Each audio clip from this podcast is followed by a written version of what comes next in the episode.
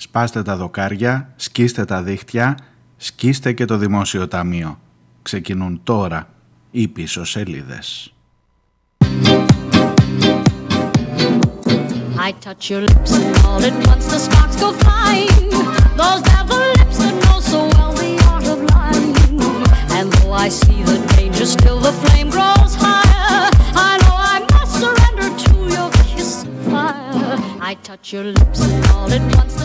Γεια σας, καλώς ήρθατε, καλή εβδομάδα, Δευτέρα και 3 ο Οκτώβριος. Καλό μήνα. Δεν τα είπαμε, η πρωτομηνιά έπεφτε μέσα στο Σαββατοκύριακο. Για να δούμε πώς θα μας πάει και αυτός εδώ, ο δέκατος στη σειρά.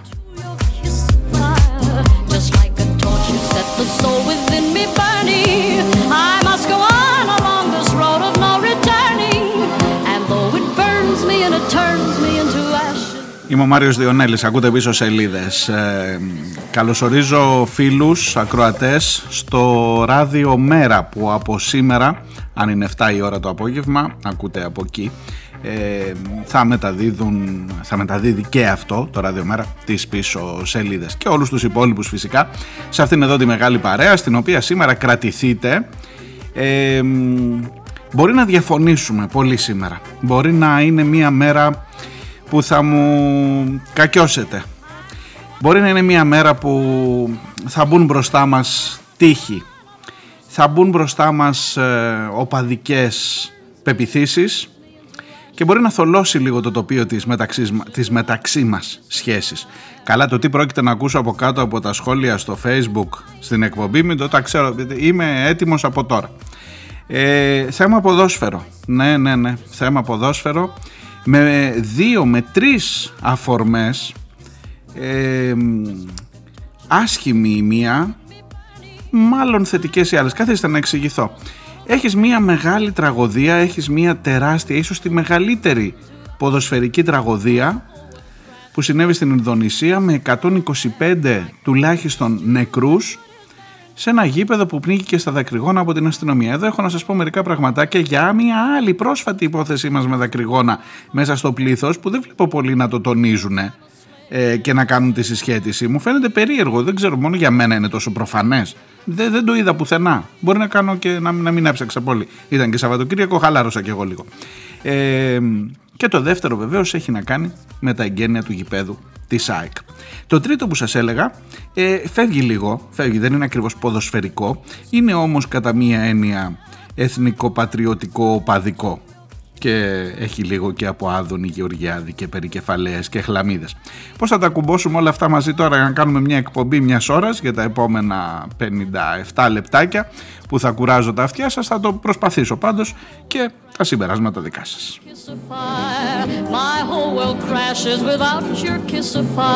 άμα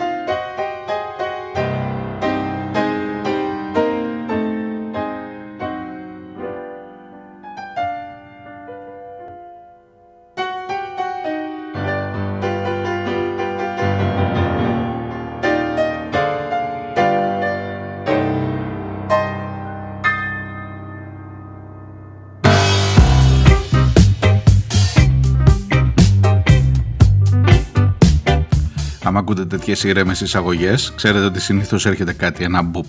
Λοιπόν, ε, δήλωση εξ αρχής πεπιθήσεων ε, και πώς να το πω έτσι ε, μια, μια αναγκαία δήλωση. Το ποδόσφαιρο, το ποδόσφαιρο είναι ένα υπέροχο άθλημα. Το ποδόσφαιρο είναι δικαίως χαρακτηρισμένο ως ο βασιλιάς των αθλημάτων. Το ποδόσφαιρο μπορεί να συγκινήσει λαϊκές μάζες. Μπορεί να συγκινήσει και τη δική μου και τη δική σας καρδιά. Ε, και όχι μόνο τα αγοράκια. Το ποδόσφαιρο έχει κάτι μαγικό που μπορεί να απευθυνθεί, να ενώσει, να μιλήσει στις καρδιές πλούσιων, φτωχών, να κινήσει καμιά φορά. Και στην ιστορία έχει αποδειχτεί αυτό. Ε, ακόμα και πολιτικές καταστάσεις, πολιτικά, να έχει πολιτικά κίνητρα, αλίμονο θα μου πείτε, να κινήσει ακόμα και μια ε, κοινωνική εξέγερση να, να, να μπει εν πάση περιπτώσει να, να, να χαρακτηρίσει να ταυτιστεί με πάρα πολλές από τις πτυχές της ζωής των ανθρώπων και βεβαίως να δεθεί άρρηκτα μερικές φορές και επικίνδυνα με την πολιτική.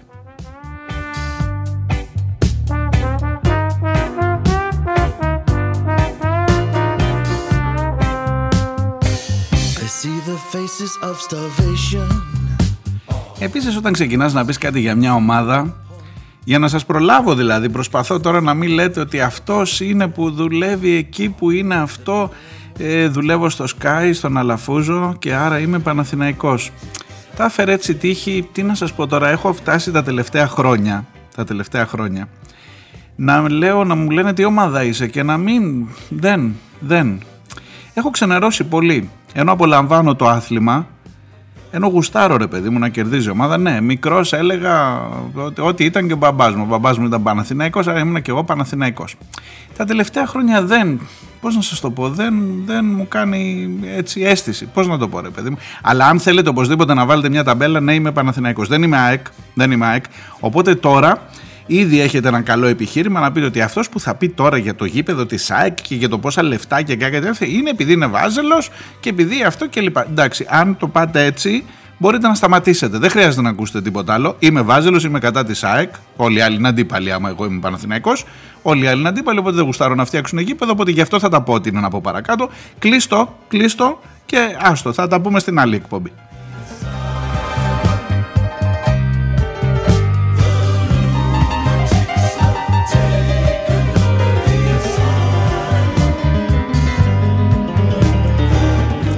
Δεν το κλείσες, ε.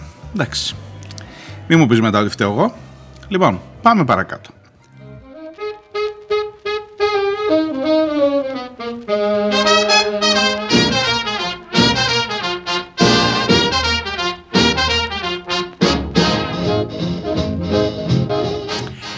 Είδα διαγωνίως και κυρίως σε, αποσπάσματα, όχι σε ζωντανή μετάδοση, την ε, τελετή το βράδυ της Παρασκευής για τα εγγένεια του νέου γηπέδου στην Νέα Φιλαδέλφια, του νέου γηπέδου της ΑΕΚ, το οποίο λέγεται ΟΠΑΠ Αρένα, ε, επισήμως, η επίσημη εμπορική του ονομασία, αλλά ανεπισήμως, όπως λέμε του Όφη Γεντικουλέ, όπως λέμε της... Ε, ε, τι να σας πω τώρα ρε παιδί μου, ε, όλα έχουν ένα αυτό, όπως λέμε το, του Παναθηναϊκού το λέμε Λεωφόρος, απ' έξω δεν γράφει λεωφόρος, ε, το, τη ΑΕΚ θα το λέμε Αγία Σοφιά. Ήδη αρχίζουμε να μπαίνουμε σε ένα κλίμα όπως καταλαβαίνετε. Δεν είναι μια τυχαία χρονιά αυτή, είναι τα 100 χρόνια από τη μικρασιατική καταστροφή, παίζουν όλα το ρόλο τους. Και προφανώς η ΑΕΚ, γι' αυτό σας λέω εμπλέκεται με την πολιτική και με τις κοινωνικές ζυμώσεις, προφανώς η Αθλητική Ένωση Κωνσταντινούπολεως, αυτό σημαίνει ΑΕΚ αν τυχόν δεν το γνωρίζετε, ε, έχει ταυτιστεί με την προσφυγιά, έχει ταυτιστεί με τα χαμηλά κοινωνικά στρώματα, χαμηλά εννοώ σε οικονομικό επίπεδο, όχι σε εκπαιδευτικό, ε, με τους ανθρώπους που ήρθαν πρόσφυγες, με τους ανθρώπους που στη Νέα Φιλαδέλφια, στη Νέα Χαλκιδόνα, στη Νέα Ιωνία, στο Νέο Ηράκλειο, όλα αυτά όλα όσα λέγονται νέο έχουν μπροστά μια ανάμνηση από τις χαμένες εκείνες πατρίδες ε, στη Νέα Σμύρνη φυσικά ο Πανιόνιος, τι να σας λέω τώρα, δεν χρειάζεται τώρα να κάνω κοινωνικο-πολιτική ανάλυση, καταλαβαίνετε. Και ήταν πάρα πολύ, όπως ήταν αναμενόμενο φυσικά και σωστό, ήταν πάρα πολύ έντονο το στοιχείο της μνήμης, της ιστορικής, για το τι συμβολίζει η ΑΕΚ, για το από πού ήρθαν οι πρόσφυγες, για το τι έγινε πριν από 100 χρόνια, για το πώς εκφράστηκαν μέσα από το ποδόσφαιρο, για το όλα αυτά. Απ' έξω φιγουράρει ένας ο λίγοντι kids μεταξύ μας τώρα έτσι. Ε, θα μου πεις περιορέξεως αλλά ο λίγοντι kids έως πολύ kids δικέφαλος αετός σε άγαλμα. Δείτε το άμα δεν το έχετε δει και εντάξει ο καθένας να κάνει την κρίση του άσχετα από το τι ομάδα είσαι ρε παιδί μου και ΑΕΚ να είσαι πάλι κίτσινο ο αετός ο δικέφαλος. Ε, τέλος πάντων ε, έχει ένα γενικά, γενικά υπάρχει και το γήπεδο το ίδιο και αρχιτεκτονικά έχει κάποια στοιχεία που παραπέμπουν εν πάση περιπτώσει στην Αγία Σοφία κλπ. Ε, υπάρχει, υπήρχε δικαίως, θα το ξαναπώ δικαίως, ε, το στοιχείο αυτό διότι είναι ταυτισμένο, είναι μέσα στην καρδιά, είναι στην ταυτότητα της ΑΕΚ αυτή η υπόθεση. Ωραία λοιπόν το πρόβλημά σου που είναι θα μου πεις τώρα.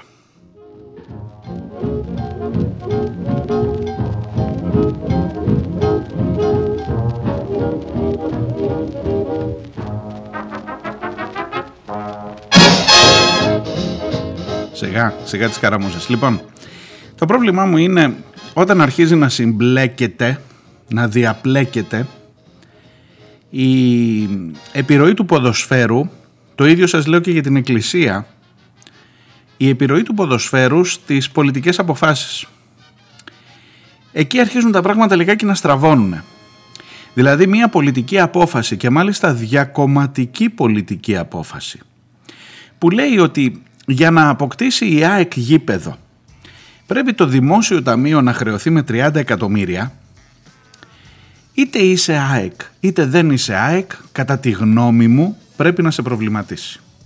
Όπως ακριβώς πρέπει να σε προβληματίσει το γιατί το γήπεδο Καραϊσκάκης παραχωρήθηκε, παραχωρήθηκε τότε στο Σοκράτη Κόκαλη από τις κυβερνήσεις και ό,τι έγινε μετά. Γενικά, γενικά και αν μπορείτε λιγάκι να ανοίξουμε αυτή την κουβέντα άσχετα από το τι ομάδα είστε σας παρακαλώ η υποχρέωση της πολιτείας να φτιάχνει γήπεδα για, μια, για τις ομάδες οι οποίες είναι ποδοσφαιρικές ανώνυμες εταιρείες, είναι επιχειρήσεις αλλά με την πίεση του κόσμου των φιλάθλων που αποτελούν έναν στρατό κυριολεκτικά, ψηφοφόρων θα πω εγώ, όχι στρατό, μην πάει το μυαλό σας αλλού, ένα στρατό ψηφοφόρων και οι οποίοι μπορούν να καθορίσουν τις εξελίξεις για το αν πρέπει ή δεν πρέπει να δαπανηθούν 30 εκατομμύρια από το δημόσιο ταμείο για να φτιαχτεί το γήπεδο, αρχίζει να γίνεται λιγάκι περίεργη η ιστορία αυτή.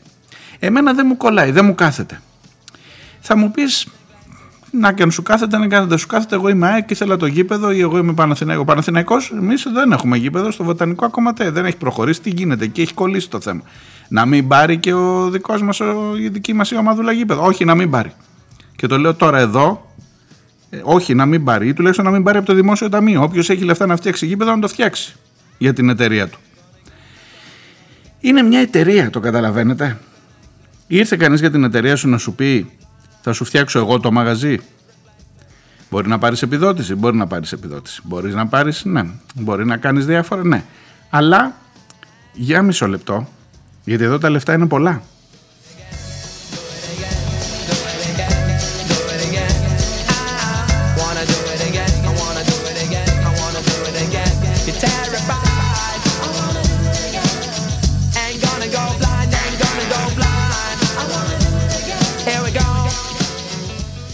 Για να σας δώσω λίγο τους αριθμούς, αν και όσοι εμπλακήκατε σε αυτή την υπόθεση, λογικά θα ξέρετε εμπλακήκατε ενώ έστω ενημερωτικά να διαβάζετε. Και, οπαδικά και οπαδικά και εν πάση περιπτώσει φύλαθλα, ας το πω έτσι, με φύλαθλο πνεύμα, αλλά ξέρεις ας πούμε, ξέρεις ή δεν ξέρεις ότι το γήπεδο, το συνολικό, γήπεδο, το συνολικό κόστος του γήπεδου ανέρχεται σε 75 εκατομμύρια ευρώ, εκ των οποίων τα 35, 35 όχι 30, είναι προσφορά της περιφέρειας Αττικής.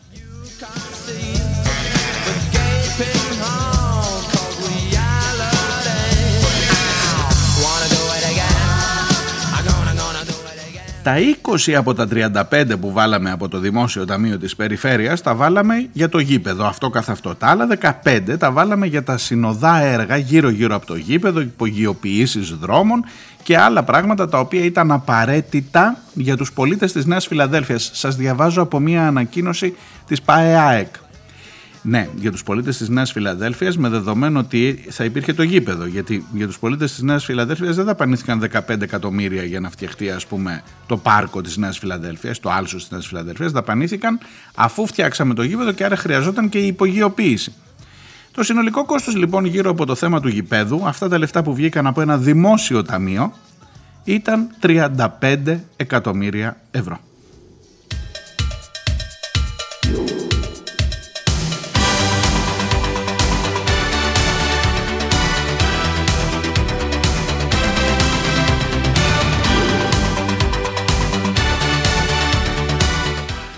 Καλός ή κακός; Κακός κάκιστα, κατά τη γνώμη μου.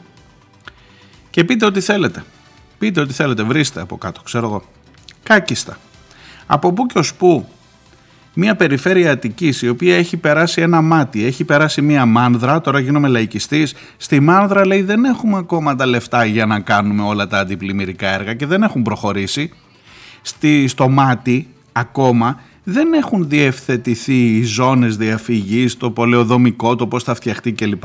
Και μεγάλο κομμάτι από αυτά είναι ευθύνη της περιφέρειας Αττικής. Για το γήπεδο όμως τα 35 εκατομμύρια βρεθήκανε, παιδιά. Λοιπόν, εμένα αυτό δεν μου κολλάει. Εμένα αυτό μου λέει ότι οι οπαδοί της ΑΕΚ είναι πιο πολλοί σε ψήφους από τους συγγενείς των θυμάτων και της Μάνδρας και του Ματιού.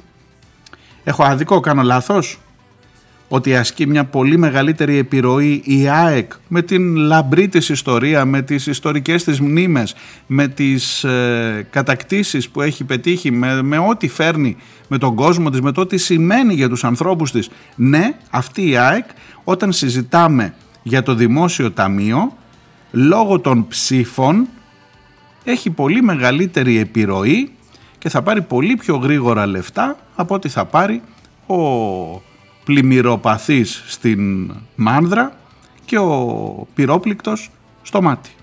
Όχι για την τσέπη του, του, του πυρόπληκτου και του πλημμυροπαθή, για τις υποδομές που θα χρειαστεί ώστε να μην ξαναγίνει πυρόπληκτος και να μην ξαναγίνει πλημμυρόπληκτος ε, αντιστοίχως.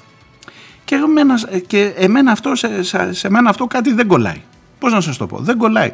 Δεν μπορεί οι πολιτικές αποφάσεις, εδώ είναι που σας λέω συχνά και για, την, ε, για τον αθλητισμό, για το ποδόσφαιρο ειδικά και για τη θρησκεία σε άλλα θέματα, δεν μπορεί το ποδόσφαιρο και η εκκλησία να καθορίζουν τις επιλογές, τις πολιτικές επιλογές μιας κυβέρνησης, μιας περιφέρειας, ενός δήμου, ενός φορέα. Θα μου πεις, πάλι θα μου πεις, και επειδή το λες εσύ γιατί δεν μπορεί; Μια χαρά μπορεί και γίνεται εδώ και χρόνια. Θα τα αλλάξεις τώρα τα πράγματα. Όχι, δεν θα τα αλλάξω προφανώς.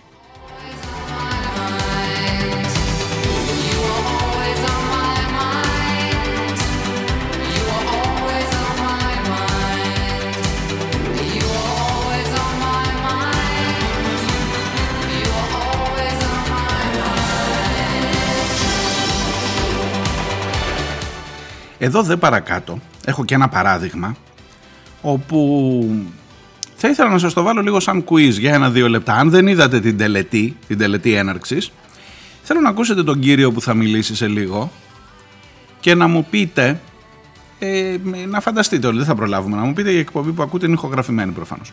Αλλά να σκεφτείτε για λίγο, θα αφήσω ένα, ένα λεπτάκι. Είναι σε δύο κομμάτια το απόσπασμα. Στο δεύτερο κομμάτι θα αποκαλυφθεί ποιος είναι. Να μου πείτε εσείς ποιος μπορεί να είναι ο άνθρωπος που μιλάει στο μικρόφωνο σε 32.000 ανθρώπους και τους λέει κοιτάξτε να δείτε παιδιά να ποιος είναι ο μεγάλος ευεργέτης. Λέει για αυτόν που έβαλε τα μισά λεφτά. Για τον άλλο ευεργέτη που έβαλε τα άλλα μισά δεν λέει τίποτα. Ε, έχει ενδιαφέρον σαν ερώτημα. Για ακούστε λιγάκι, για ακούστε αυτό εδώ, να μαντέψουμε μαζί ποιος μπορεί να είναι ο άνθρωπος που μιλάει εδώ. Ε, θα μου επιτρέψετε εκπροσωπώντας όλους σας και τους 32.000 που είστε απόψε το βράδυ εδώ και τους χιλιάδες που μας βλέπουν από την τηλεόραση να εκφράσω ευχαριστίες στον ένα, στο πρόσωπο στο οποίο οφείλουμε και ζούμε μαζί του σήμερα το δικό του όνειρο, στο Δημήτρη Μελισανίδη. Ευχαριστούμε Πρόεδρε.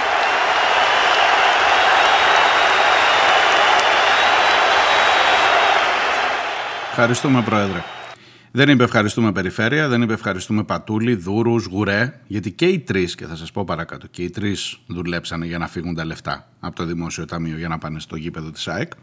Αλλά ο άνθρωπος εδώ που μίλησε είπε ευχαριστούμε Πρόεδρε στο Μελισανίδη, ε, καλώντας τους 32.000 ανθρώπους και τους άλλους τόσους και χιλιάδες ακόμα που ήταν στις τηλεοράσεις να τον αποθεώσουν. Ποιος μπορεί να είναι, ρε παιδί μου, μπορεί να είναι ο πρόεδρος του Συνδέσμου Φιλάθλων της ΑΕΚ.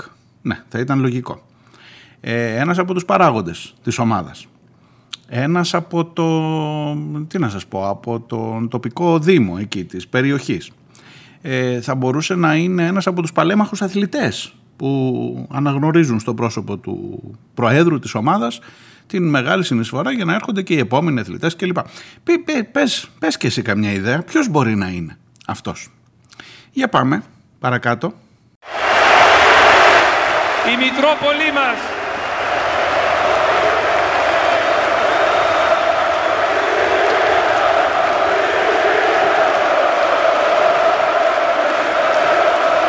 Η Μητρόπολη μας, κύριε Πρόεδρε και αγαπητοί μου φίλαθλοι, σήμερα την ημέρα των εγγενείων, την ιστορική αυτή ημέρα, σας χαρίζει τη σημαία της ΑΕΚ αναγραφωμένα επάνω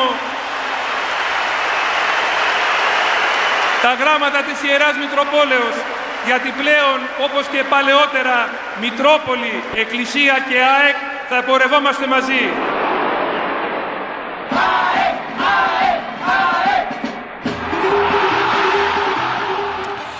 Μητροπολίτης Νέας Ιωνίας, Φιλαδελφίας, Ηρακλείου και Χαλκιδόνος, Γαβριήλ.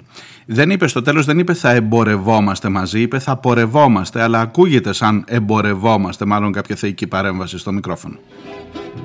Αναστενάζουν τα γκολπος και τα δοκάρια σπάζουν Της Ένωσης η αέτη τα δίχτυα κομματιάζουν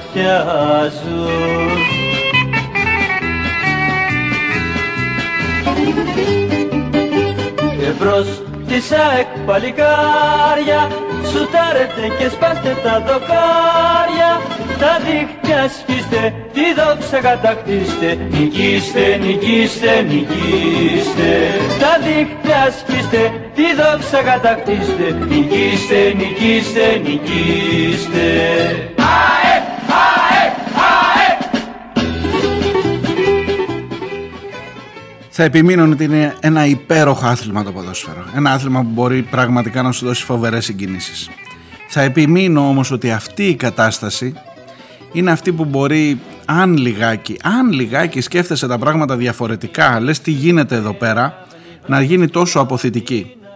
Το γεγονός ότι η πολιτική εξουσία, οι πολιτικές αποφάσεις συμπλέκονται τόσο όμορφα, ειδικά δε σε αυτό το σκηνικό στην Νέα Φιλαδέλφια την Παρασκευή, με τον παπά να λέει τέτοια καλά λόγια, να ξεχνάει οτιδήποτε άλλο. Είναι το όνειρο του Προέδρου. Ο Πρόεδρος μας έφτιαξε το γήπεδο, ότι δώσαμε 30 εκατομμύρια από το Δημόσιο Ταμείο, ούτε που να το αναφέρει ο παπάς. Δηλαδή ήταν μια λεπτομέρεια που θα του ξέφυγε. Θα του ξέφυγε. Ίσως να μην, να μην το σπουδαιολόγησε. Και το γεγονός ότι και ο παπάς, ο Μητροπολίτης, συγγνώμη, ψάχνει πελάτες εκεί το γεγονός ότι το ακούσατε στη σημαία μας θα είναι το σύμβολο δικέφαλος αετός, τα αρχικά της Μητρόπολης μας, ο πρόεδρος που μας έφτιαξε το γήπεδο και όλοι μαζί θα πορευόμαστε ή θα εμπορευόμαστε ε, το μέλλον. Το μέλλον ρε εσείς. Και μπρος της ΑΕΚ παλικάρια Σουτάρετε και σπάστε τα δοκάρια Τα δίχτυα σκίστε, τη δόξα κατακτήστε. Νικήστε, νικήστε, νικήστε. Τα δίχτυα σκίστε, τη δόξα κατακτήστε. Νικήστε, νικήστε, νικήστε. Νικήστε, νικήστε, νικήστε. Νικήστε, νικήστε.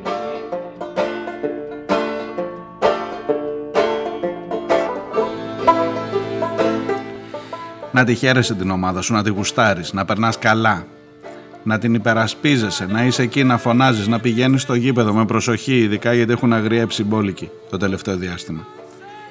Να μην ξεχάσεις όμως ότι για να φτιαχτεί το γήπεδο πρώτον δαπανήθηκαν τόσα λεφτά, δεύτερον υπήρξε απίστευτη τρομοκράτηση. Ξέρετε τι έγινε στη Νέα Φιλαδέλφια; Ξέρετε τι έγινε με όσους διαφωνούσαν, με όσους έλεγαν ότι εδώ καταπατάται ένας δημόσιος χώρος, ότι για το γήπεδο θα πρέπει να θυσιαστούν αρκετά από την γύρω, από την Πέριξ περιοχή. Ξέρετε τι τρομοκρατία τράβηξε ο πρώην δήμαρχος, ο Άρης ο Βασιλόπουλος, στην ε, Φιλαδέλφια. Ξέρετε ότι μπούκαραν χούλιγκαν οργανωμένοι μέσα σε σπίτια ανθρώπων, ανδρών και γυναικών της Νέας Φιλαδέλφειας που τολμούσαν να πούν ότι εδώ πρέπει να υπάρχει ένα μέτρο και ότι δεν μπορούν αυτά τα πράγματα να γίνουν ανεκτά και ότι γίνονται και πολεοδομικές παραβάσεις και ένα σωρό άλλα πράγματα. Σε απασχολούν αυτά όταν πανηγυρίζεις για την ομάδα σου ή αρκεί να μπει το γκολ και να σπάσουν τα δοκάρια;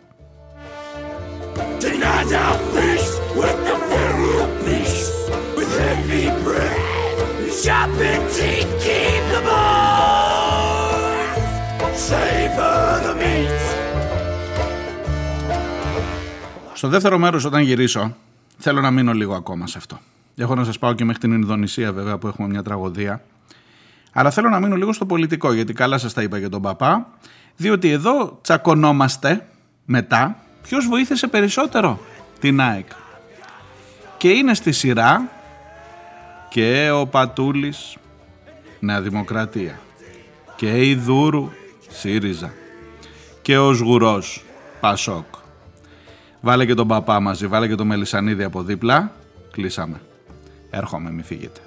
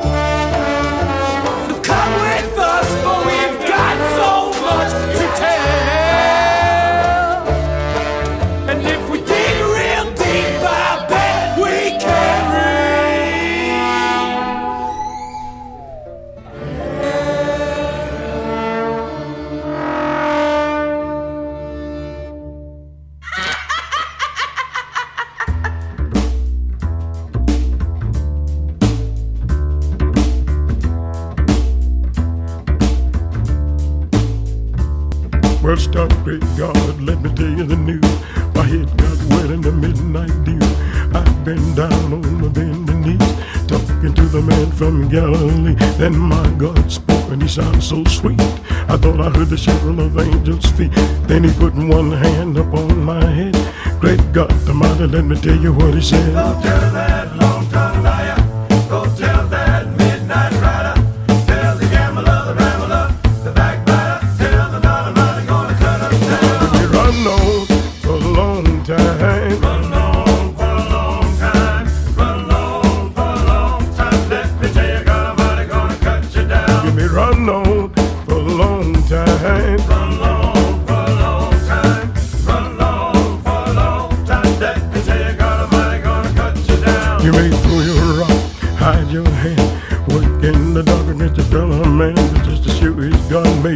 And poor. You gonna reach just what you sow. Some people go to church just to signify, trying to get a date with the neighbor's wife. But listen to me, brother, sure as you're born, you better leave that woman alone. Because one of these days, you mark my word, you think that brother is going to work.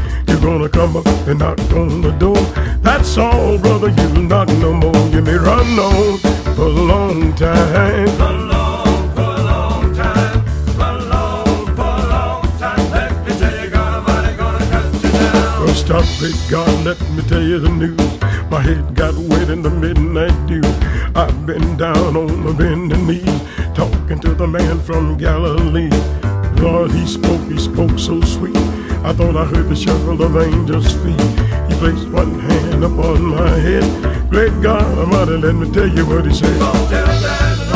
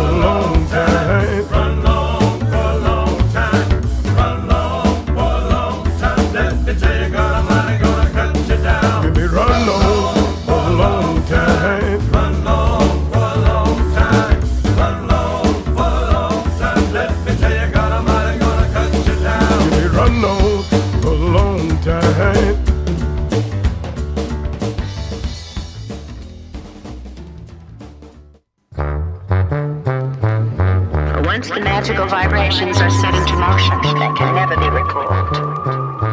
Seduce your lover.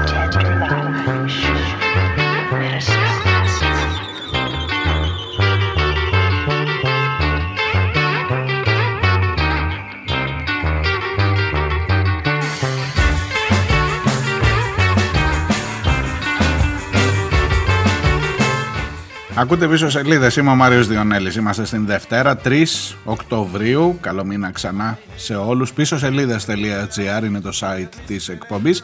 Εκεί μπορείτε να βρείτε και εμένα και τις προηγούμενες εκπομπές και βεβαίως να στέλνετε και τα μηνύματά σας. Ψυχραιμία για τη σημερινή εκπομπή με το Μαλακό.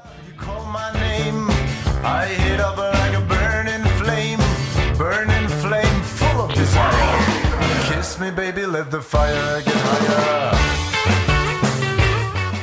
Αν με πετύχατε τώρα στο ραδιόφωνο και δεν έχετε ακούσει το πρώτο μέρος, λέω ότι από την φιέστα για το γήπεδο της ΑΕΚ και παρά τον ενθουσιασμό μου, παρά την αναγνώριση ότι το ποδόσφαιρο είναι ένα σημαντικό άθλημα, ένα εξαιρετικό, ένα σπουδαίο ε, κοινωνικό γεγονός κάθε φορά που υπάρχει ένας αγώνας, εδώ τα πράγματα αρχίζουν να περιπλέκονται όταν μπαίνει μέσα το δημόσιο ταμείο. Και το τι λεφτά πρέπει να κατευθυνθούν προς τις ιδιωτικές επιχειρήσεις που θέλουν να φτιάξουν ένα γήπεδο. Πολύ καλά και κάνουν και θέλουν να φτιάξουν το γήπεδο, αλλά αν το γήπεδο κάνει 70 εκατομμύρια και τα 35 τα δίνει το κράτος, εγώ και εσείς δηλαδή, υπάρχει ένα μικρό προβληματάκι. Πώς να το πω; Magic in your eyes, I hear the magic, Όσο και αν αγαπάς την ομάδα. but every time I wanna get away, I hear the words that you always say.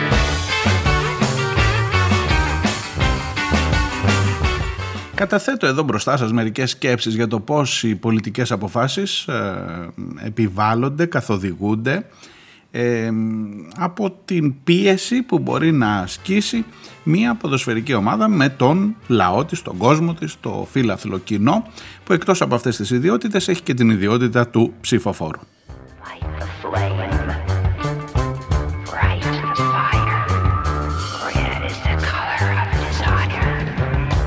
Και εκεί ακριβώς όταν συμπλέκονται αυτές οι δύο ιδιότητες ε, όπως και με την ιδιότητα του χριστιανού που είναι επίσης ψηφοφόρος και άρα μέσω της εκκλησίας μπορεί να καθοδηγηθούν τα πράγματα στην πολιτική προς μια συγκεκριμένη κατεύθυνση ε, στο παράδειγμα που είδαμε πριν με τον Μητροπολίτη Γαβρίλ μπαίνουν και τα τρία μαζί και το ποδόσφαιρο και η εκκλησία και η πολιτική ε, αρχίζουν τα πράγματα να γίνονται προβληματικά. Θα μπορούσες να εντοπίσεις και κάποιους λόγους για το γιατί αυτή εδώ η χώρα πραγματικά, πραγματικά δεν πρόκειται να αλλάξει ποτέ.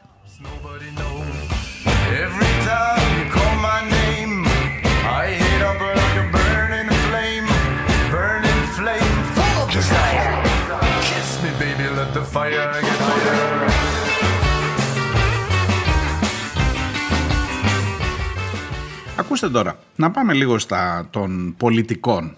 Ε, όχι των πολιτικών και των πολιτικών που εφαρμόζονται αλλά και των πολιτικών ως ε, πρόσωπα. Υπήρξε με την αφορμή της, ε, των εγγενείων του γηπέδου υπήρξε μια συζήτηση ειδικά στον αθλητικό τύπο με δημοσιεύματα που έλεγαν ποιος ήταν αυτός που βοήθησε πιο πολύ να φτιαχτεί το γήπεδο της ΑΕΚ; Και καταλαβαίνετε ότι αυτά δεν είναι αστεία, δεν είναι πράγματα να παίζεις τώρα. Μην κοιτάτε που εγώ τα λέω λίγο έτσι απ' έξω απ' έξω. Ε, όταν αρχίζεις να βάζεις κάτω τα νούμερα, τα νούμερα μεταφράζονται σε ψήφους. Διότι αν ο ένας έχει δώσει 5 και ο άλλος έχει δώσει 6, πάνω να πει ότι ο άλλος βοήθησε περισσότερο την ομαδάρα μας. Είδατε τον Μητροπολίτη, ο Μητροπολίτης ρε εσείς, που στο κάτω-κάτω ούτε τον ψηφίζουνε, να μεταξύ τους εκεί οι παπάδες βγάζουν τους Μητροπολίτες. Ε, ούτε περιμένει ας πούμε να πας την Κυριακή στις εκλογές να του ρίξεις το ψηφαλάκι. Στην εκκλησία θέλει να πηγαίνεις να ρίχνεις τον οβολό στο παγκάρι. Ε, είδατε τι τεμενάδες έκανε στην ΑΕΚ. Πόσο μάλλον να είσαι πολιτικός και να περιμένεις από το λαό της Νέας Φιλαδέλφειας και από το φύλαθλο και φιλοθεάμον κοινό της ΑΕΚ, του Παναθηναϊκού, του Ολυμπιακού και όποιου άλλου θέλετε σε όλη την Ελλάδα και σε όλο τον κόσμο εδώ που τα λέμε, να ρίξει και το ψηφαλάκι του την Κυριακή όταν θα έρθει η ώρα των εκλογών. When I'm down and my hands are tied,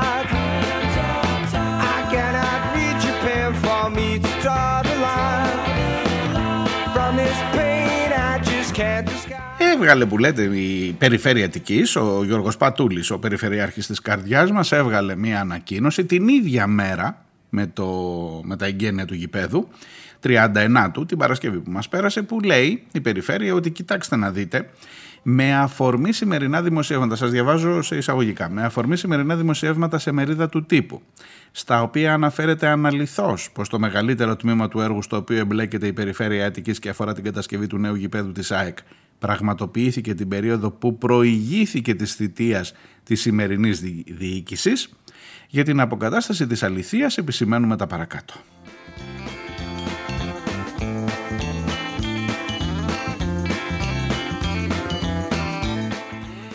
Το 16 που ήταν η Δούρου, δεν το λέει έτσι, η απόφαση για το γήπεδο της ΑΕΚ και για τη χρηματοδότηση πάρθηκε το 2016 από το Περιφερειακό Συμβούλιο Αττικής. Ε, όμως η δημοπράτηση, η υπογραφή της σύμβασης και η κατασκευή έγινε στη θητεία της σημερινής διοίκησης της περιφέρειας. Καταλάβατε; Και από κάτω έχει τα νούμερα. Ο παρακάτω πίνακας λέει είναι ενδεικτικός. Αρχική ένταξη το 16, προϋπολογισμός 20 εκατομμύρια. Υπογραφή σύμβασης ποσό 10.522 περιλαμβανομένου ΦΠΑ, συνολικό ποσό κλπ. κλπ. Όσον αφορά το απαραίτητο για την ασφαλή λειτουργία του γηπέδου έργο της υπογειοποίησης της οδού Πατριάρχου Κωνσταντίνου, στην αρχή είχαμε τόσα, μετά είχαμε τόσα. Προπολογισμό 20 εκατομμύρια, άλλα 10 εκατομμύρια τελικά δώσαμε εκεί με τις εκπτώσεις κλπ. Την προμήθεια εξοπλισμού στο σύνορο πραγματοποιήθηκε από την ε, περιφέρεια Αττική στην παρούσα φάση. 14 εκατομμύρια προπολογισμό, 11 δώσαμε τελικά. Και να μην σας τα πολυλογώ, κάνει μία έκθεση αναλυτικότατη πόσα λεφτά παιδί μου έδωσε η παρούσα περιφέρεια, η παρούσα διοίκηση για να φτιαχτεί το γήπεδο της ΑΕΚ. Περάστε, ψηφίστε. And I will give to you summer wine. Oh,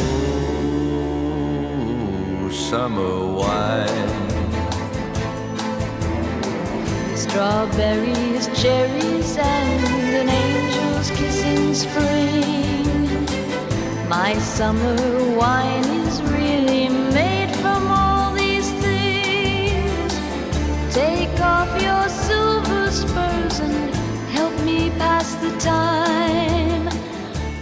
Είχε προηγηθεί μερικές μερούλες πιο πριν η ανακοίνωση της ίδιας της ε, ΠΑΕΑΕΚ, ε, της Ποδοσφαιρικής Ανώνυμης Εταιρείας, επαναλαμβάνω, όλες είναι ανώνυμες εταιρείες, ε, την οποία σας διαβάζω από το site της Ναυτεμπορικής. Η Ναυτεμπορική ανήκει επίσης στον Δημήτρη Μελισανίδη, να τα και τα μέσα ενημέρωσης που έρχονται και συμπλέκονται ωραία και άμα το προσέξετε πάρα πολύ, μια, ένα, κοινό, ένα κοινό χαρακτηριστικό, ανοίξτε μια μικρή παρενθεσούλα.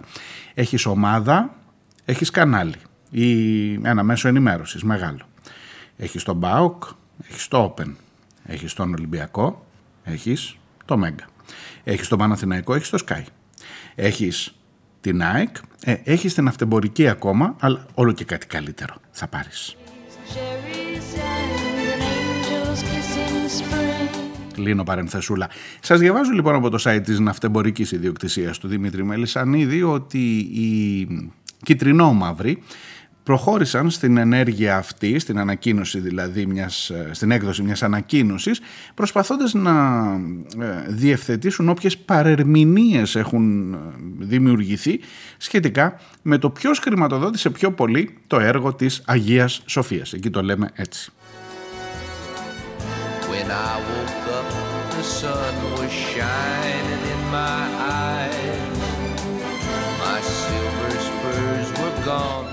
Και εδώ η ΠΑΕΑΕΚ, το νούμερο δεν αμφισβητείται, έτσι. Εγώ εκεί μένω στο τελικό νούμερο. Τα 35 εκατομμυριάκια ζεστά ζεστά.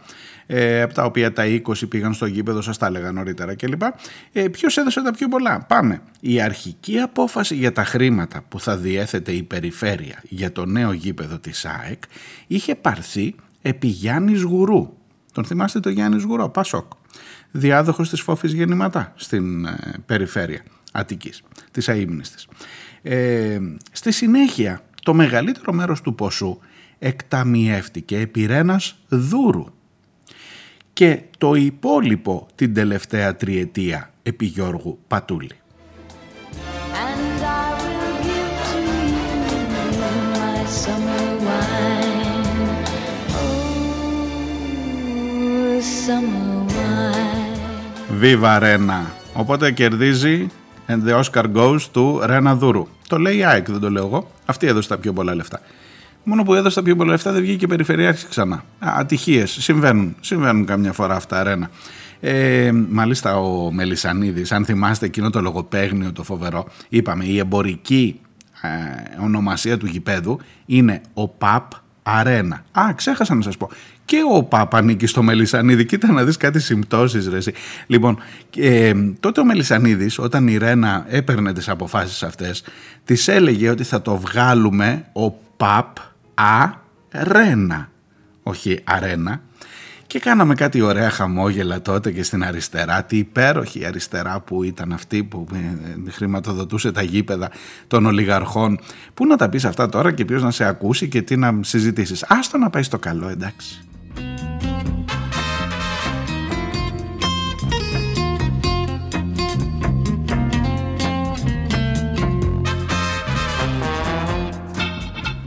Ή μάλλον να σας πω κάτι, δεν θα το αφήσω να πάει στο καλό, όχι. Γιατί βλέπω και τους αριστερούς να πανηγυρίζουν. Βλέπω και τους Ιριζέους για παράδειγμα, σε αυτή την περίεργη φάση τώρα με το γήπεδο, να βάζουν μπροστά την ιστορία βεβαίως της ΑΕΚ. Ναι, καλή και μεγάλη και σπουδαία η ιστορία της ΑΕΚ. Τις συγκινήσεις που δίνει στο φύλαθλο κοινό. Το, τις μνήμες που ξυπνούν από τους πρόσφυγες κλπ. Το γεγονός ότι το πώς χειρίστηκε η Original είναι η επίσημη ε, ομάδα των φιλάθλων ε, η επίσημη, ο επίσημος σύνδεσμος των φιλάθλων το θέμα Βασίλης Τσιάρτας. Θα σας τα πω παρακάτω. Μπαίνουν λοιπόν όλα αυτά μπροστά και λένε ρε παιδί μου είμαστε κι εμείς χαρούμενοι μην χαθούμε κανένα, μην χαθεί κανένα ψηφαλάκι. Είναι δυνατόν τέτοιες μέρες να λες τέτοια πράγματα; Ε, και έρχονται και εκλογές κοντά κοντά. Άστα σου λέω τώρα μην το συζητάς. Επικίνδυνα πράγματα είναι αυτά. Και έτσι είναι χαρούμενοι και οι Σιριζέοι με, το, με τα εγγένεια του γηπέδου που την ιστορία και αυτό, όλο αυτό το πράγμα. Ναι, τα 35 εκατομμύρια εκ των οποίων η ίδια η ΑΕΚ λέει ότι τα περισσότερα τα έδωσε η Δούρου να μην σου πω ότι θα το χρησιμοποιήσουν και ως παράδειγμα. Εμείς δώσαμε τα πιο πολλά είχαμε τα δώσει ο Πατούλης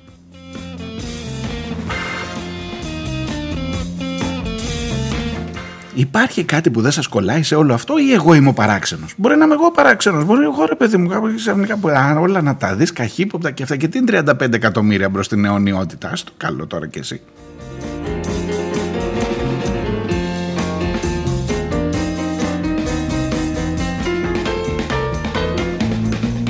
Θέμα Βασίλης Τσιάρτας.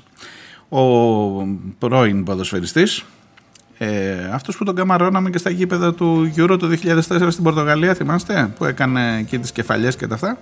Ναι, μετά άρχισε λίγο τα περίεργα. Το γύρισε στο τσάμικο το ρατσιστικό, το ομοφοβικό και το ε, χρυσαυγήτικο.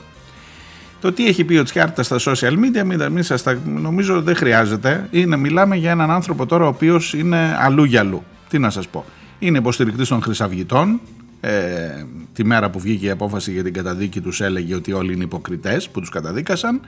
Ε, δεν γουστάρει τους γκέι, δεν γουστάρει τα ομόφυλα ζευγάρια, δεν γουστάρει γενικώς τις καμπάνιες που κάνει ο ΑΒ Βασιλόπουλος. Έκανε μια καμπάνια με τον παπά, που το, με έναν μπαμπά, με έναν πατέρα που τον είχε βάψει η κόρη του Μερούζ και λέει τι είναι αυτά τα πράγματα; Εγώ ψωνίζω στο Βασιλόπουλο, δεν θα πάω ποτέ να ψωνίσω στο Βασιλόπουλο. Μιλάμε ο Βασιλόπουλος κοντεύει να κλείσει από τότε επειδή δεν ψωνίζει ο Τσιάρτα. Ε, για τον Αντετοκούμπο είπε ότι κακώς τον βάλαμε στην αφίσα για τα 200 χρόνια από το 1821. Πρέπει να βάλουμε έναν Έλληνα ντούρο έτσι βαρβάτο. Μη σας τα πολυλογώ, ε, όλα σας τα είπα σχεδόν. Έχει πει και αν έχει πει. Ε, η original τώρα της ΑΕΚ που αναφέρεται στην προσφυγιά του αυτό κλπ. Λέει αυτός ο άνθρωπος δεν εκφράζει την ομάδα Μάλιστα έχει και χαρακτηρισμούς κάτι περί σκουπιδιών και τέτοια και δεν τον καλέσανε στα εγγένεια και πολύ καλά κάνανε φυσικά και δεν τον καλέσανε. Ενώ ήταν εκεί όλοι οι παλέμαχοι, ο Νεστορίδης, ο Θωμάς Μαύρος, ο Μπάγεβιτς. Ο Μπάγεβιτς παρόλο που θυμάστε που τον έλεγαν προδότη που έφυγε και του πετάγανε πεντοχίλιαρα από την εξέδρα όταν πήγε στον Ολυμπιακό. Τελικά τον καλέσανε χθες ο Σαββεύ και τι να σας πω τώρα, πολλοί κόσμοι. Λοιπόν, προχθές την Παρασκευή, ε, τον Τσιάρτα δεν τον καλέσανε και πάρα πολύ καλά κάνανε σε αυτό τώρα το ιδεολογικό κομμάτι που χρησιμοποιείται ειδικά από την αριστερά ανάρεση οι φίλαθλοι ξέρουν, καταλαβαίνουν. Και ασφαλώς καταλαβαίνουν, χαζοί δεν είναι. Αλλά καταλαβαίνουν μόνο αυτό. Την ιστορία για τα 35 εκατομμύρια την κάνουμε γαργάρα. Φτάνει το γεγονός ότι η Original αντιμετώπισε έτσι το Τζιάρτα όπως του έπρεπε; Για να με κάνει να μην βλέπω τα 35 εκατομμύρια. Εγώ λέω όχι ότι δεν φτάνει. Μπράβο τους για αυτό που κάνανε αλλά δεν φτάνει να με κάνει να μην βλέπω τα 35 εκατομμύρια.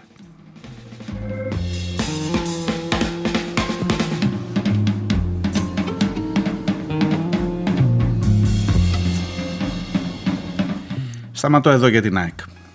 Περιμένω τα σχόλιά σας. Όσο μπορείτε κόσμια, ξέρω ότι το θέμα δεν προσφέρεται για πολλές κοσμιότητες και και ότι θα αυτό, αλλά τέλος πάντων, OK, okay, ψυχραιμία. Ψυχραιμία όλα θα πάνε καλά. Πάλι φίλοι που λένε. Εγώ τα 'πα. Πείτε και εσείς τα δικά σας τώρα. Πηγαίνω λίγο στην Ινδονησία.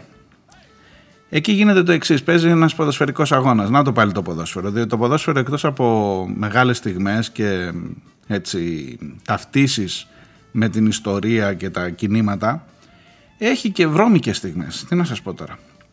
Εκεί λοιπόν τώρα ε, έχει και χουλιγκανισμό πολύ φυσικά. Πήγατε να δείτε στην Αγγλία τι γινόταν μέχρι πριν από μερικά χρόνια και τι γίνεται και ακόμα ενδεχομένως. Ε, χάνει η ομάδα σε ένα γήπεδο με 40.000, 42 μου φαίνεται χιλιάδες κόσμο μέσα. Χάνει η ομάδα, εξαγριωμένοι οι οπαδοί. Σε όλο το γήπεδο είναι οπαδοί μιας ομάδας. Γιατί έχουν απαγορευτεί μετακινήσεις επειδή έχουν προηγούμενα. Όλο το γήπεδο είναι οι ίδιοι, ίδιας ομάδας φίλαθλοι.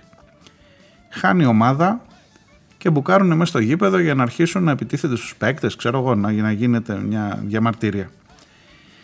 Ε, καταδικαστέα φυσικά η στάση αυτή. Μόνο που εκεί μετά αρχίζει το άλλο πανηγύρι, διότι υπάρχει και η αστυνομία που μπαίνει στο παιχνίδι αυτό και αρχίζει στην αρχή να τους δέρνει με τα γκλόπ και μετά να ρίχνει χημικά.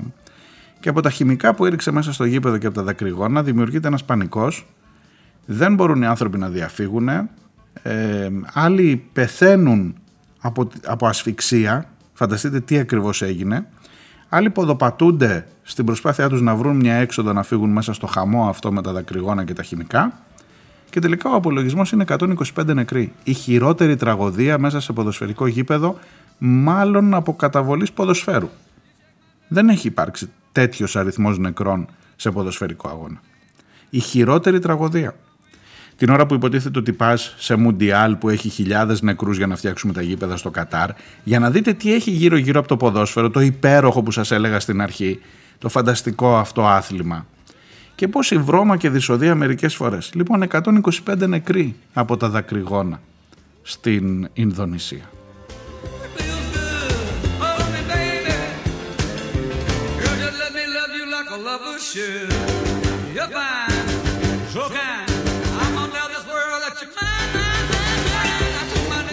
Δεν συνδέω το ζήτημα αυτό φυσικά με την ε, ΑΕΚ σε καμία περίπτωση. Το, το θέμα μας, η θεματική μας είναι ποδόσφαιρο. Με αυτό το, αυτό το ζήτημα θα το συνέδεα όμως με, τη, με τα χημικά στα γρασίδια του Αριστοτέλειου Πανεπιστημίου Θεσσαλονίκης πριν από δύο εβδομάδες ακριβώς συζητούσαμε γι' αυτό. Πριν από δύο Παρασκευές Παρασκευή έγιναν και τα εγγένεια του γηπέδου της ΑΕΚ. Παρασκευή έγινε και ο αγώνας αυτός στην Ινδονησία. Την, πριν από την προ-προηγούμενη Παρασκευή ήταν συναυλία του Θανάση Παπακονσταντίνου και του Δημήτρη Μιστακίδη στο Αριστοτέλειο Πανεπιστήμιο Θεσσαλονίκης. Και εκεί το γεγονός, θυμάστε και ίσως εκείνη την εκπομπή, πόσα πράγματα είπαμε για το τι ακριβώς σημαίνει να ρίχνεις μέσα σε ένα πλήθος δακρυγόνα θα μου πεις τώρα, φάει τη γλώσσα σου, κουνήσω από τη θέση σου, τι συγκρίσεις. Καταρχάς είναι αυθαίρετη η σύγκριση. Επειδή πέθαναν αυτοί στην Ινδονησία, δεν σημαίνει ότι θα πέθαναν και άλλοι στο Αριστοτέλειο. Θυμάστε τους γονείς να λένε στην επιστολή τους προστατέψτε τα παιδιά μας. Θυμάστε τις μαρτυρίες από εκεί να λένε δεν ξέραμε από πού να φύγουμε. Ε, εκεί δεν είχε 42.000 ανθρώπους, είχε 5.000 περίπου στη συναυλία, στο Αριστοτέλειο. Αλλά όταν πέφτουν τα δακρυγόνα, οι έξοδοι ξαφνικά φαντάζουν πάρα πολύ λίγες για να βγει όλος αυτός ο κόσμος. Δηλαδή, αν κατά αναλογία κάνεις ρε παιδί μου μία αυτή ότι στους 40.000 πέθαναν 125, στους 5 πόσοι θα ήταν, νομίζω βγαίνει εκεί 15. 10, αν είχες 15 νεκρούς στο Αριστοτέλειο Πανεπιστήμιο, τι θα γινόταν σήμερα, τι θα συζητούσαμε σήμερα; Και μάλιστα σε ένα χώρο που δεν είναι τόσο μεγάλος όσο είναι το γήπεδο, που έχει και συγκεκριμένες εξόδους κλπ σε ένα χώρο που ήταν στα γρασίδια, είναι με ένα ανοιχτός χώρος, αλλά που τελικά στριμωχτήκαν όλοι για να βγουν από μία ή δύο εξόδους μέχρι την οδό Αριστοτέλους μπροστά στην, ε, στη Θεσσαλονίκη. Τι θα γίνει όταν αν είχε εκεί, βλέπεις τι μπορεί να συμβεί όταν ρίχνεις δακρυγόνα μέσα στο πλήθος; Ε, καταδικάζει το γεγονός της Ινδονησίας η FIFA, η Παγκόσμια Ομοσπονδία Ποδοσφαίρου, άλλα, άλλες λαμογές εκεί, μην το συζητάτε, ε, επειδή λέει έχει εκδώσει μια διρεκτίβα και έχει πει στις αστυνομίες όλου του κόσμου ότι στο γήπεδο, σε ένα χώρο της συνάθρησης κοινού, δεν πρέπει να πέφτουν δακρύγωνα. Δεν πρέπει, πρέπει να αντιμετωπίζονται με άλλο τρόπο οι ταραξίες και όχι με δακρυγόνα. διότι δημ- δημιουργούνται τέτοιου είδους κίνδυνοι. Δεν υπάρχει μια FIFA να ρίξει, να βγάλει διρεκτίβα που να λέει σε, σε συναυλίες, στα γρασίδια της, ε, του Αριστοτέλειου Πανεπιστημίου δεν πρέπει να ρίχνεις δακρυγόνα μες στον κόσμο. Θα μου πεις τώρα κινδυνολογείς, σκοτώθηκε κανείς, σκοτώθηκε κανείς στο Αριστοτέλειο, όχι δεν σκοτώθηκε προς, προς Θεού και ευτυχώς δηλαδή. Ε, κινδυνολογείς χωρίς στοιχεία και αυτές οι αντιστοιχήσεις είναι αυθαίρετες και με πάση περιπτώσει προβοκατόρικες ως ένα βαθμό. Εντάξει, εντάξει. Εγώ βλέπω δύο γεγονότα. Βλέπω μια ομοιότητα στο πώς τα χειρίστηκε η αστυνομία και βλέπω μια τραγική κατάληξη στο ένα και μια ευτυχώς πιο ήπια κατάληξη με όσες καταγγελίες ακούσαμε εκείνη την περίοδο από τα παιδιά που ήταν στη συναυλία για το δεύτερο. Και ευτυχώς που ήταν μόνο αυτό. Hot town, summer in the city. Back of my neck getting dirt and gritty. Been down, isn't it a pity? Doesn't seem to be a shadow in the city. All around, people looking half dead, walking on the sidewalk harder than a match head. But now it's a different world. Go out and find a girl. Come on, come on, and dance all night. Despite the heat, it'll be alright. And babe, don't you know it's a pity? that Στα τελευταία τρία λεπτά αυτής της εκπομπής που σας ταλαιπωρώ σήμερα με όλα αυτά τα ζητήματα νομίζω ότι αξίζει μία αναφορά ε, πώς να το πω τώρα για να σας έρθει μαλακά. Καταρχάς τον Άδωνη Γεωργιάδη. Ψυχρέμια, μην φύγετε, μην κλείνετε, μισό λεπτό. Ε, είναι άλλο ένα παράδειγμα του πώς ακριβώς συμπλέκονται η ιστορία, βλέπε προσφυγιά και λοιπά στην υπόθεση ε, Νέα Φιλαδέλφια και γήπεδο με το πολιτικό όφελος της εκμετάλλευσής της ε, και βεβαίως και με ένα οικονομικό σκέλος. Θυμάστε εκείνη την Ελλήνων αγωγή, ελληνική αγωγή, πώς τη λέει ο Άδωνης Γεωργιάδης; Ε, ελληνική αγωγή, μαθαίματα αρχαίων ελληνικών. Ε, φωτογραφήθηκε τώρα μπροστά με κάτι χλαμίδες πάλι, κάτι περικεφαλές, κάτι ασπίδες, κάτι τέτοια. Είναι διάφοροι εκεί. Μια ομάδα λέει που αναβιώνει, ε, την, που κάνει αναπαράσταση αρχαίων μαχών. Η ομάδα λέγεται Ο Λεωνίδας.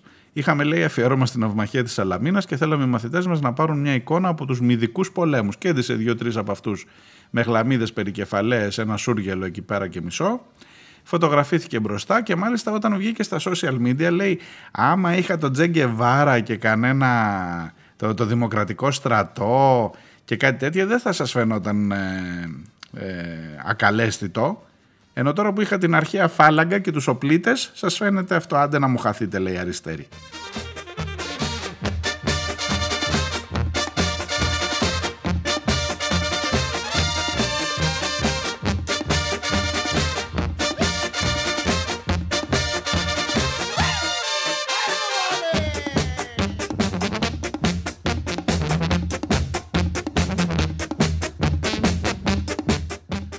Αναζητήστε σας παρακαλώ τη φωτογραφία ε, μόνο για να θαυμάσετε τους γύρω γύρω. Τι να σας πω, ζούμε σε αυτή την υπέροχη χώρα όπου ο καθένας μπορεί ρε παιδί μου άλλοτε επικαλούμενο στην ιστορία, άλλοτε επικαλούμενο στα φύλαθλα αισθήματα, άλλοτε επικαλούμενο στη θρησκεία βεβαίως, άλλοτε με κάποια αφορμή να επηρεάσει τα πράγματα προς μία κατεύθυνση. Ο Άδωνης από αυτά και από αυτά βγαίνει πρώτος σε ψήφους στο βόρειο τομέα της, Ανα- της ε, Αθήνας. Ε, και τελικά τα καταφέρνει. Τελικά τα καταφέρνει ρε εσείς.